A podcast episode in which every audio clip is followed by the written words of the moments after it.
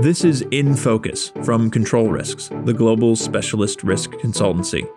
Each episode of In Focus brings you in depth analysis and perspective from a different corner of our global network of experts.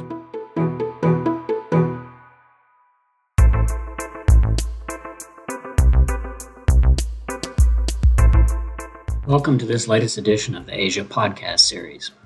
Today I'm speaking with John Bray, a leading expert for over the last 30 years on the subject of business governance and human rights. John works in our Asia practice, and today's topic is Myanmar.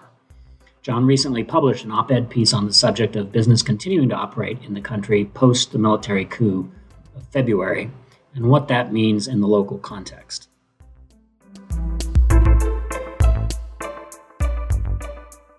So, John, Welcome, and thank you for joining us to talk about Myanmar today and the impacts of business on the situation and the businesses can affect the human rights situation or not in the country as it struggles through this difficult situation that they've been in since the coup in February. So both you and I are old enough to remember that Clash song, I'll date myself, should I stay or should I go? And I thought that was a great way to start off this conversation. And I'll turn it over to you now because I think that's the first basic question that, that people have been asking themselves about operating in Myanmar. So, should you say or should you go? That has to be a, a, decision that individual companies make in the light of their own circumstances. That includes the commercial possibilities, it includes the sectors, who they are, it includes the various pressures they're under. But what I really want to say is that whether you stay or whether you go, you need to think about the wider impacts of your decision. You need to think about the impact on your employees and their livelihoods. You need to think about the impact on the wider business and social system. And what I mean by that is that if you're a reasonably sized business, you'll have suppliers, you will have customers, you'll have people in your network. They will be affected if you do go. So, the minimum I want to say is that staying should be an option, that even now, even in these really difficult circumstances, you should consider. It's not an easy option, but it should be on the table. Right. And I think that's a good point that it, it is an option. What have we seen, broad brush? Have we seen kind of a stampede of people for the exits? Or have we seen, obviously, some companies have left, but has it been kind of drawdowns, uh, reducing activity, reducing personnel? Broadly speaking, what have we seen? Because you're one of our leading uh, Myanmar experts.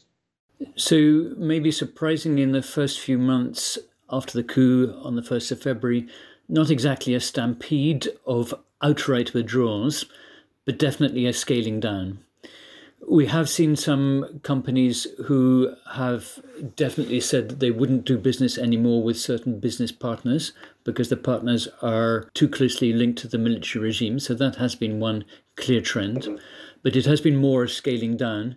And I guess it's partly waiting to see. And I have to say that the recent news, from a commercial as well as a political point of view, hasn't been good. We've had COVID in addition to the ongoing political crisis. Many companies that we know of are hanging on, but definitely uh, leaving also is on the table. So I guess one of the interesting things about Myanmar is this is not the first go round with something like this. It's probably one of the few countries in the world maybe that was experienced in recent memory, you know, number of political upheavals.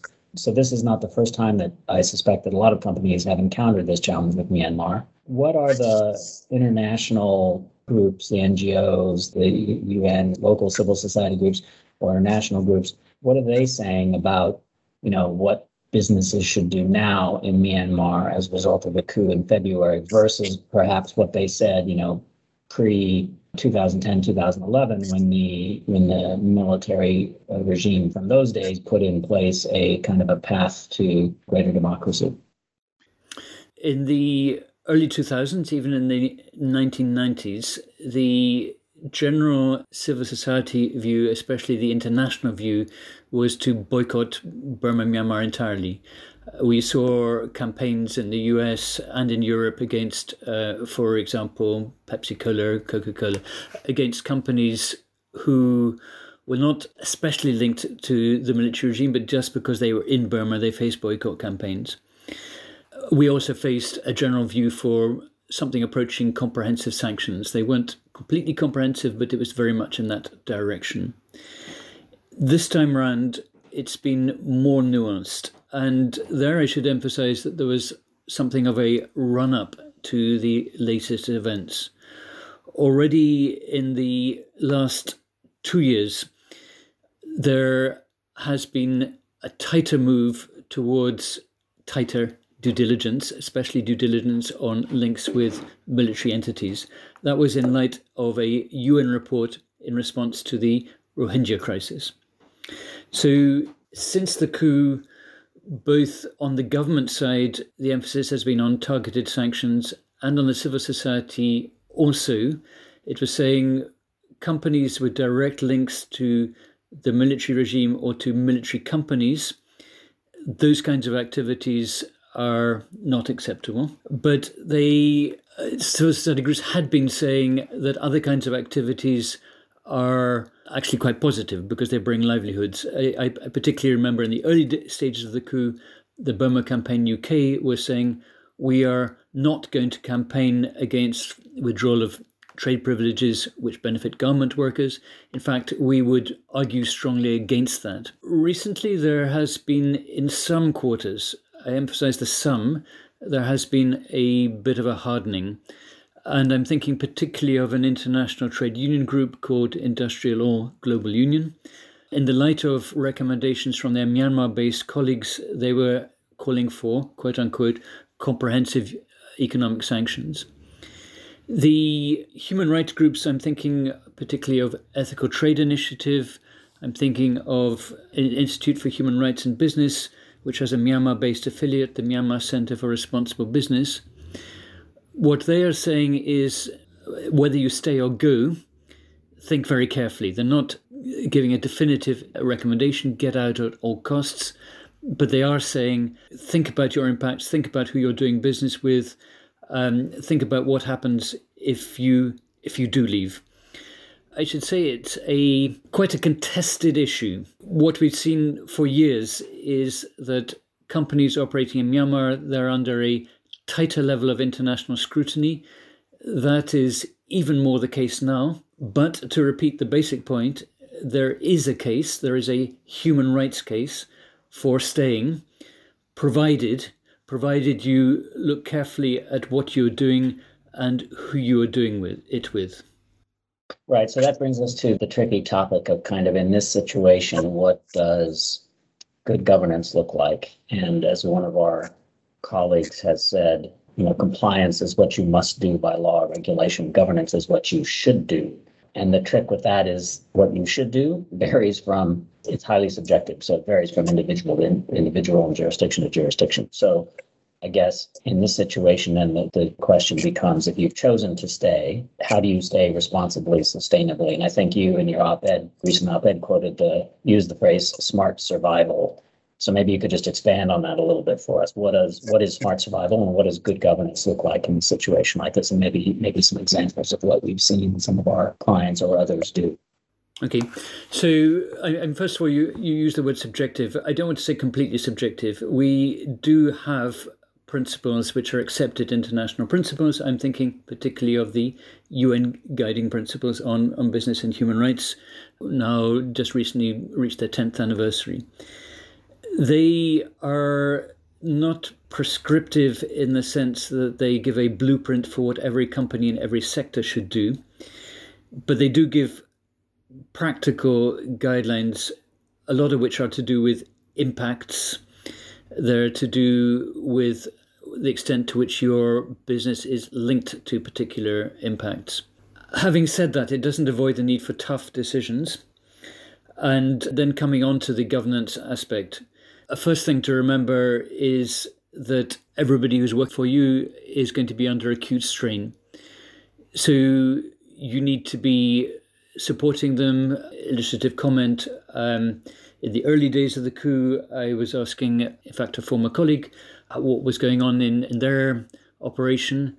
Um, the answer was actually not very much because people couldn't concentrate. They were in any way working from home because of COVID. That actually linked to the second point from that particular experience. They were liaising closely with each other, providing that kind of mutual support. So that's one thing. But then the phrase smart survival, it was meant to invoke the ingenuity that you need to survive in these kinds of situations. I'm also emphasizing survival. A key point of the argument is that business must avoid negative contributions. It can make positive contributions. We hope that it will, mainly through its core business, but possibly also through other things like COVID relief. But business can't make any of these contributions if it doesn't actually survive. And so then what do you need to do survive? Well, here I'm conscious that I'm treading on dangerous ground, sensitive ground, but taxes has come up as an issue that companies have to deal with. Many opposition people are saying that companies should not pay taxes to an illegitimate regime. That's what I'm saying here. I'm saying that businesses often have to take a tough call. In the piece that I wrote, which you referred to, I myself was taking a somewhat tough call. And I'm saying that if it is a matter of survival, businesses may have no option but to pay taxes. To put that in perspective, this is not an issue which is unique to Myanmar. It has come up before in um, apartheid South Africa, for example. In those circumstances, it has been accepted that companies could pay taxes. So I'm arguing that in the interest of survival, companies may have no, no practical choice. Beyond that, again, other kinds of tough decisions. So we have also heard, statistically, we've heard uh, from World Bank reports of companies scaling down operations. But then when it comes down to the individual company, how do you scale down operations? So we've heard of companies who have negotiated reduced hours and therefore also reduced pay in order to survive at all, in order to keep the operation going. That has been a difficult consultative process, but it has been accepted by the workforce, by the management, as a condition for survival. Yeah, it's a, it's a very difficult situation, as everyone knows. What do you, as one of our leading experts on Myanmar, I mean, what do you see in terms of development for the for the future?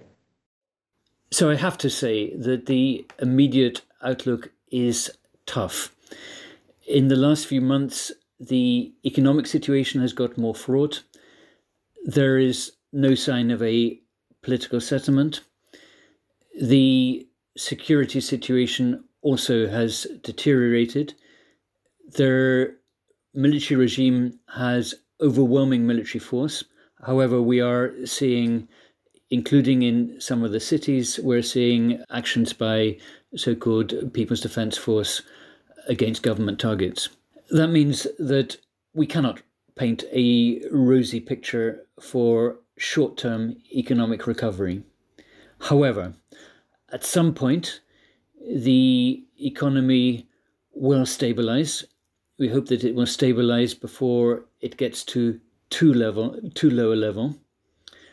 And both now, while it's in a dire situation, but also then especially when we can begin to think of some kind of recovery, the role of the private sector is really important.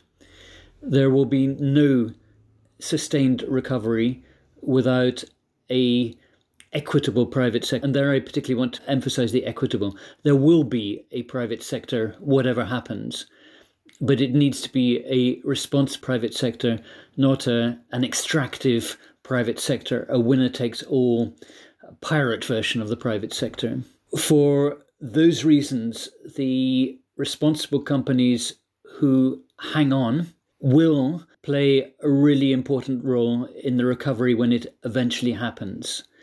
And that's why, from a human rights point of view, it's also my personal view, I hope that they will. In saying that, I'm conscious, again, I repeat the point, I'm conscious they have to make tough decisions in the light of commercial pressures. I can't offer an immediate rosy profit scenario, not an immediate one, but maybe a long one, long-term one. Yeah, it's a good it's a good point, and it's also worth noting. I think, as you've said before, John, that at the end of the day, the country doesn't really have a future without a robust private sector, both both foreign and local. So thank you, thank you again for joining us and, and sharing your thoughts on the on the current situation, as difficult as it may be, and I hope that we uh, can talk to you again about Myanmar or other topics.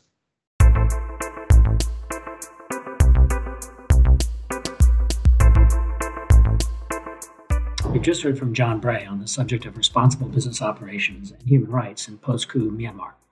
John has just published an op ed on this subject in what he terms smart survival.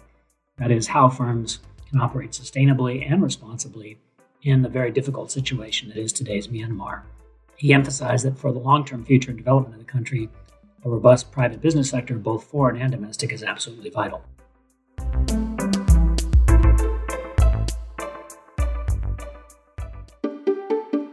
If you enjoyed what you heard on this episode of In Focus, make sure to subscribe wherever you listen. And be sure to subscribe to our other podcasts as well, such as The Global Insight, our fortnightly panel discussion exploring the impact of the most pressing issues on global business. All of our podcasts are available wherever you listen. Just search Control Risks. You can follow all of our analysis and find out how we are helping businesses build organizations that are secure, compliant, and resilient by visiting controlrisks.com.